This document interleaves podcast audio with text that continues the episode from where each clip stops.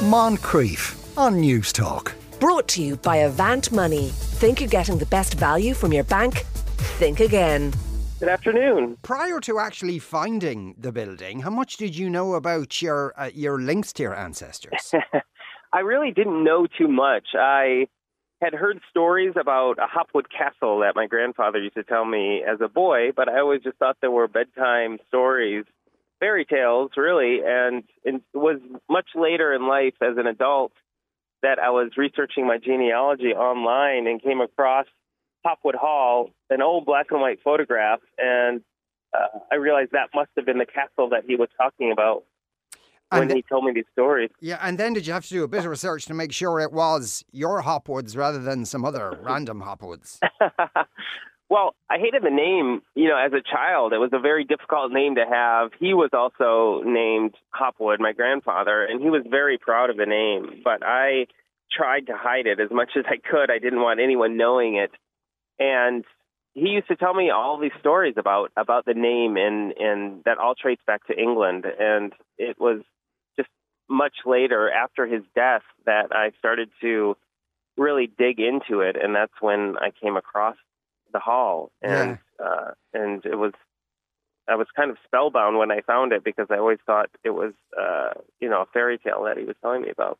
And would it be fair to say it came at a time in your life where maybe you were a wee bit disillusioned with the whole Hollywood thing? Yes, I was.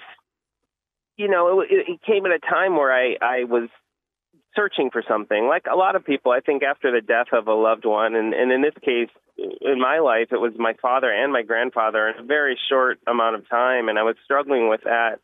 And I think I was searching for something bigger, something more meaningful in my life than uh, producing films and, and being in the entertainment business. As, as fun as that was, as much as I loved it, it was also, you know, in, in search of a, a deeper meaning in life. And finding Hopwood Hall, I think, answered those questions for me and was the answer to, to so many things that I had been searching for. And I didn't know at the time. When I came over to England to see it, I was just thinking it was a, a research mission, uh, you know, a chance to see some history. But I never realized that I would change my entire life and end up coming over to England and moving there full time to save it. But Mm.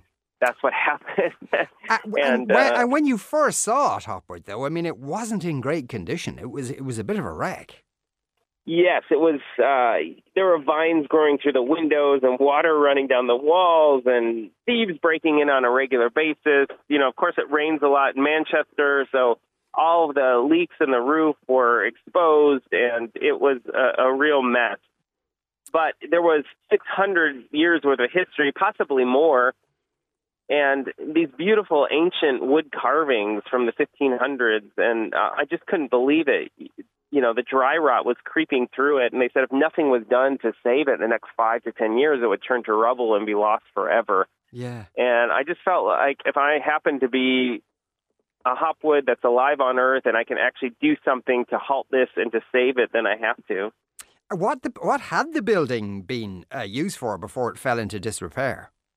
Well, it fell out of the family after 500 years when the two male heirs were killed in World War One, along with 24 members of, of the staff.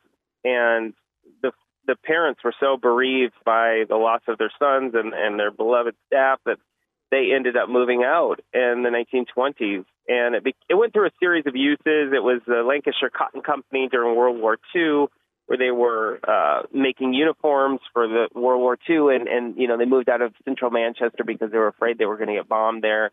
And then it became uh, monks moved in and became a teacher training college, uh, Catholic priest training college. And then they moved out about 30 years ago. It was still in okay condition 30 years ago, uh, but then, unbeknownst to anyone, vandals got on the roof and uh, started to, to take the lead, and that's that let Manchester's endless rain start pouring in and, and cause you know 10 million plus pounds worth of damage. Oh God! And uh, so, at the time you uh, first uh, went to visit it, Hopwood, who actually owned it?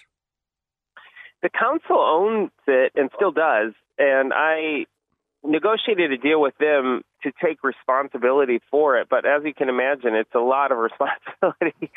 so uh, when we're ready, which will be later this year, we're going to take the ownership of it, and um, and we've also set up a charitable foundation, and uh, and we'll be doing a lot of uses for the community, and really looking to make it an art and culture venue where people can come and visit and have historic tours, but also uh, events like concerts and film screenings and live stage theater and things like that. That we really want to uh, focus on enriching the community, and because it's a beloved building there with so many people involved, and we couldn't be doing it without the community. So I really see this as a, a long-term use for to benefit the community. Mm, and so, where do you start? Because I assume you've never done anything like this before. so, uh, what's the starting point?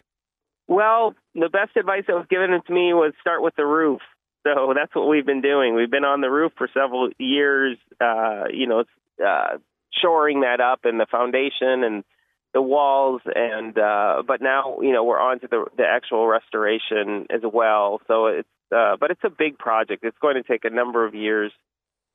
Uh, but we're getting several rooms open this summer, and just in a f- few weeks, on the 18th of June, we're going to be open for tours uh, of three rooms, which will be a you know a, a rough in a rough state, a bit dusty, but we've had so many requests from hundreds of people saying we really want to see the hall. A lot of people who are connected to the hall or in the local area who want to visit it. So we're we decided to open up and offer tea and cake and tours. Okay, that's uh, that's great. And, and presumably that uh, part now you have, as I understand, put a lot of your own money into this, but this is a mammoth undertaking, so you've probably had to do a lot of fundraising as well. Yes, we've been incredibly lucky to have uh, heritage organizations like Historic England and National Lottery uh, get behind us, Architectural Heritage Funds, and it's been great. We couldn't do it alone. Yes, I've made personal investment as well, but it's really going to be a a group effort to save it because it will the the costs are very uh, astronomical in terms of trying to rescue a historic building like that. But it's it's worthy of being saved. It's a great two star listed building, and so many of the original fireplaces and carvings and uh, so much history is still there that it's uh, it's worth saving, and the community is 100% behind it and and want to see it saved. So I think that with uh, the the team that we've assembled, we'll be able to do it. Yeah. Now, and and in that the restoration aspect of it, I mean, as you said, the very old carvings and fireplaces. I understand there's a fireplace that Lord Byron gave the family. I actually like the idea that a fireplace just turns up in the post. Uh, but uh, was it easy to find people with those old skills to do that kind of thing? Well, one thing that I've learned, you know, coming from America, it was surprising how few people are still around that do the heritage skills and there's a lot of older craftsmen and craftswomen that are passionate about passing these skills on to other people. And so I've been starting to learn uh, heritage skills like leaded glass window making and brick making, uh, plaster molding. And we're also offering workshops for other people that want to get involved. And we're doing uh, partnerships with uh, students and involving them, which is really exciting to help pass along these heritage skills that are so important that can't be lost. Uh, and and trying to, to grow that base of people who know how to uh, recreate what was there in the past. Mm, and uh, of course, this would include uh, the grounds as well, which are substantial. And I understand as part of that, you had to end a 500 year old feud with your neighbours. Was, was that a tricky one? Well, we've had the community come out, and during the pandemic was really telling about how many people were, were willing to help us. And that was when we had to halt our our works on the hall. And a lot of people said, "Well, I have a rake, I have a shovel, I have a spade, I can come out, I can help." And we were unable, we were able to unearth 30 years of bramble and mud and overgrowth of the hall gardens and start to bring those back to life. And it's really looking fabulous now. And uh, that's part of the, the tour that we'll be offering that people can see the gardens that have been done by the hands of the local community. And we just had a lot of support from everybody, including the neighbors, which has been great. Right. And uh, but the, the neighbors, one of your ancestors shot one of their ancestors with a crossbow or something. there, there's a lot of history. Yes, we unearthed uh, murders that happened at the hall from hundreds of years ago, which was uh, surprising. Uh, but it's, with that many centuries of history, it's always uh, it's always a shock to find what you you uh, discover, including ghosts and murders and everything else in between. But, but, but the everything neighbors is great. over it. Everyone's been supportive. Yes, everyone's been incredibly supportive, and um, it's uh, w- w- everybody's looking toward the future of how we can help save the hall and also provide the access to get uh, the community in, as well as visitors from near and far. As a, I also understand that when the, the monks were running the place and it was a teacher training college, they had a disco there. So uh, have you still got the disco? Please tell me you're going to keep the disco. I don't see how we can get rid of the disco. I think we have to keep it. Yes, it's still there, and there's been a number of well-known bands that played there in the disco when they were just starting out. So it's another piece of history. It's the 20th century history, but uh, still fascinating to me. And rumors that John Lennon was there and UB40 and Ozzy Osbourne. Uh, you know, since they had a long list of interesting guests dating all the way back to Guy Fawkes and uh, a number of people, Lord Byron, as you mentioned, and all the way up through the, the 20th century. So, uh, yes, we continue to keep the disco alive and, and see that as a, a fun space for people to visit and have events and weddings and things like that in the future. All those people mixed together. That's a Mhm. that would be a very interesting party. It must be said.